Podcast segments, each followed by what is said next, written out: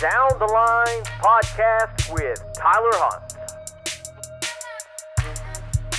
It's storming outside because Brian Kelly's just reining in these recruits. That's a go, Tigers. You know, Joe Burrow,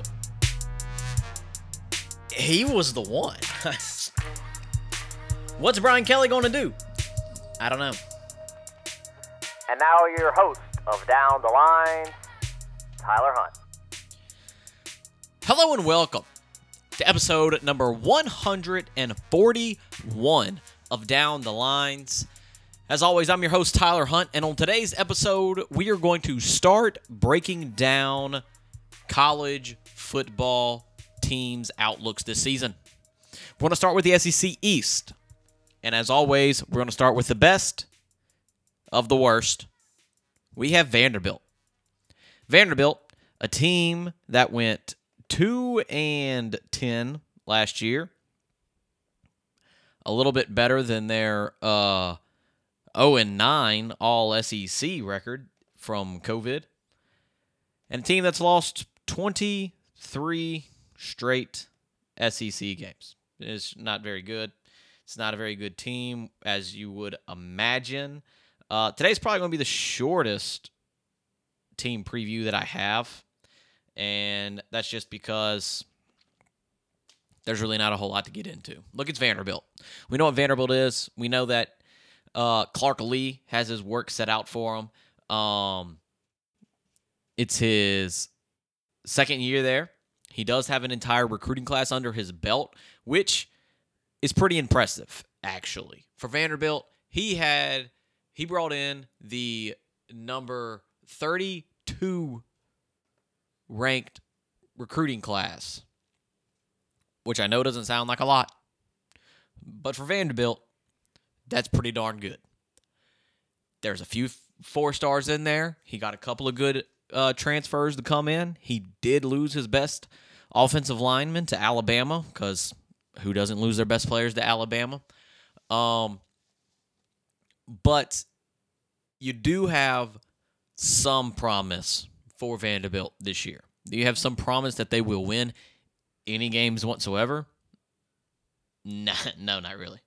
Um, but looking at looking at Vanderbilt, looking at what they bring to the table, uh, you have a team that was ranked last in the SEC in points per game, yards per game on offense and defense. Uh, if you look at position rankings for them around uh, just like just in the SEC, 1 through 14, at almost every position, they're ranked dead last. They do have a couple of good players. They have one player that you will see on um they have one player that you might see on preseason SEC list, and that's Anthony Orji, who led the team last year in tackles in tackles for loss. Um, he's probably the only player on this team that has a chance of going pro. I mean, there's probably some other guys on the team that have a chance, but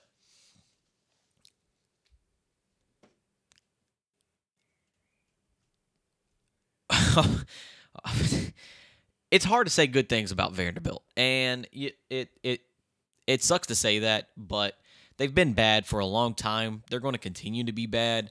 Um, you might want to just bring back James Franklin, but he's never going to come back. Clark Lea does have a good recruiting class coming in. You have a few players. Uh, they bring in four-star linebacker Daniel Martin out of Georgia. They bring in four-star safety Jadais Richard or Richard out of Louisiana. They bring in a four-star quarterback. They actually bring in three quarterbacks with this class, uh, which is very different than what everybody else ever does nowadays. And they have Ken Seals, who missed half the season last year with injury. He's coming back, as well as Mike Wright, who started in Ken Seals' absence. And Ken Seals' been a starter there for a couple of years. And now, yes, he's like two and 20 as a starter or whatever it is. But there's experience there, and that has something to say. Maybe they'll be able to stay close in more games. Maybe they'll be able to upset someone along the way. Um, maybe they'll be able to pick off a Kentucky or a South Carolina. Um, but it really, man, it, it's it's really hard to break down this team just because they've just they don't have much going for them. They do get um they do get a couple of of good transfers in.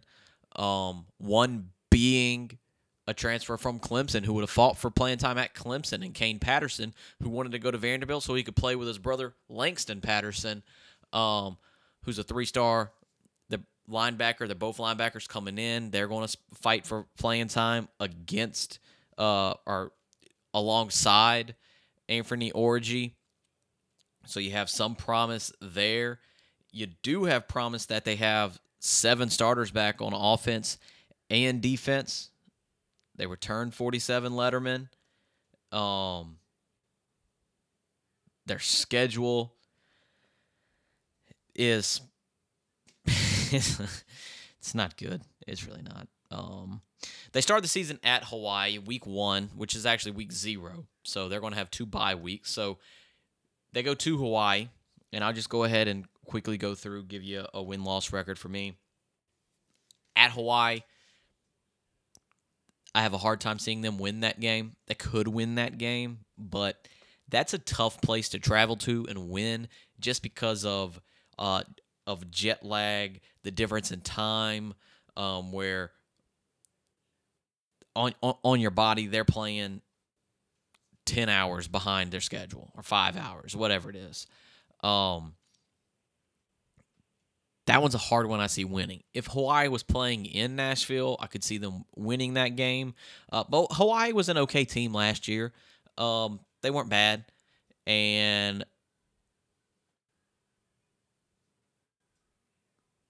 I don't see them winning that game against Elon at home they have to win that game. Against Wake Forest at home, I don't see them winning that game. Wake Forest was a pretty good team last year. They're looking to be another pretty good team this year. They're better than Vanderbilt.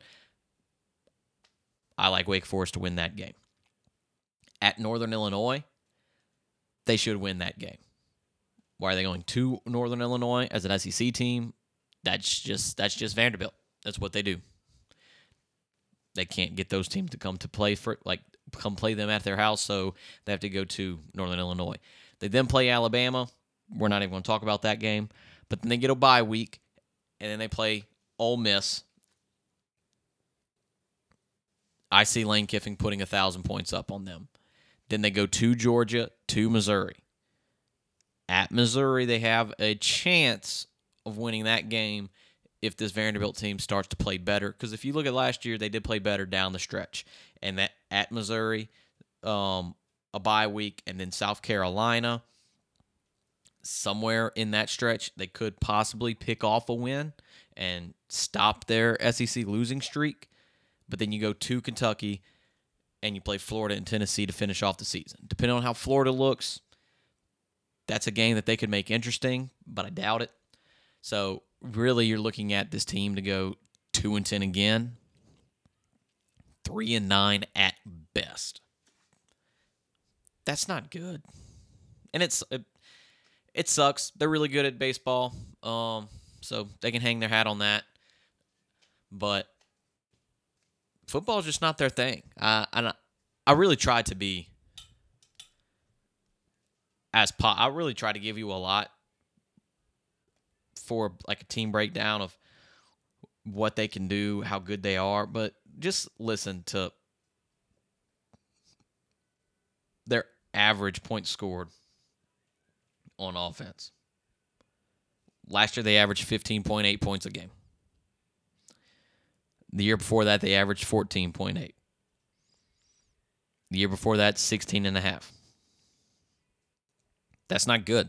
And that tells you something about the talent they have on this team that Derek Mason brought in. He didn't bring in any.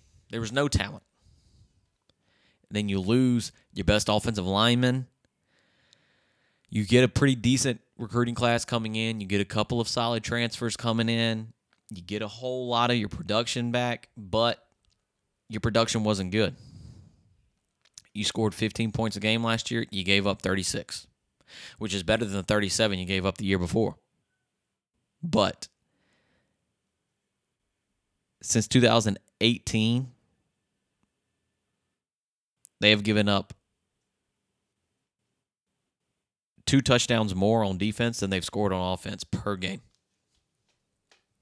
It's really it's very hard to see that getting any better. And that sucks. But that's Vanderbilt.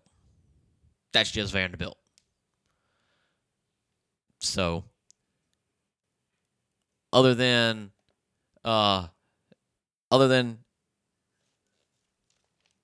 Anthony Orji on defense. It's it's really hard to see a uh, you get all your running backs back. Rocko Griffin um, led the team with 500 yards last year. Mike Wright at quarterback, he actually ran for 373. So maybe the running game can get a little bit better. Ken Seals coming back, being healthy, uh, he could take a step forward, um, be a solid quarterback, but it's very very hard to see this see this team making any strides. You're going to need two or three more good recruiting classes, um, which 32nd in the nation is good, but it's also what uh 11th, 12th, 13th in the SEC is it's still not great. But that's that's Vanderbilt. So, 2 and 10 for Vanderbilt this year. Another long season for them up there in Nashville, but they still have baseball. So, they can hang their cap on that. And that'll wrap it up for them. Tomorrow, I get into Missouri, which will be a little a little bit brighter. We could see Missouri winning a game, especially against Vanderbilt. So tomorrow I'll get into Missouri, and that'll continue our SEC East preview this week. And with that, that'll do it for me today. And I'll catch y'all down the lines.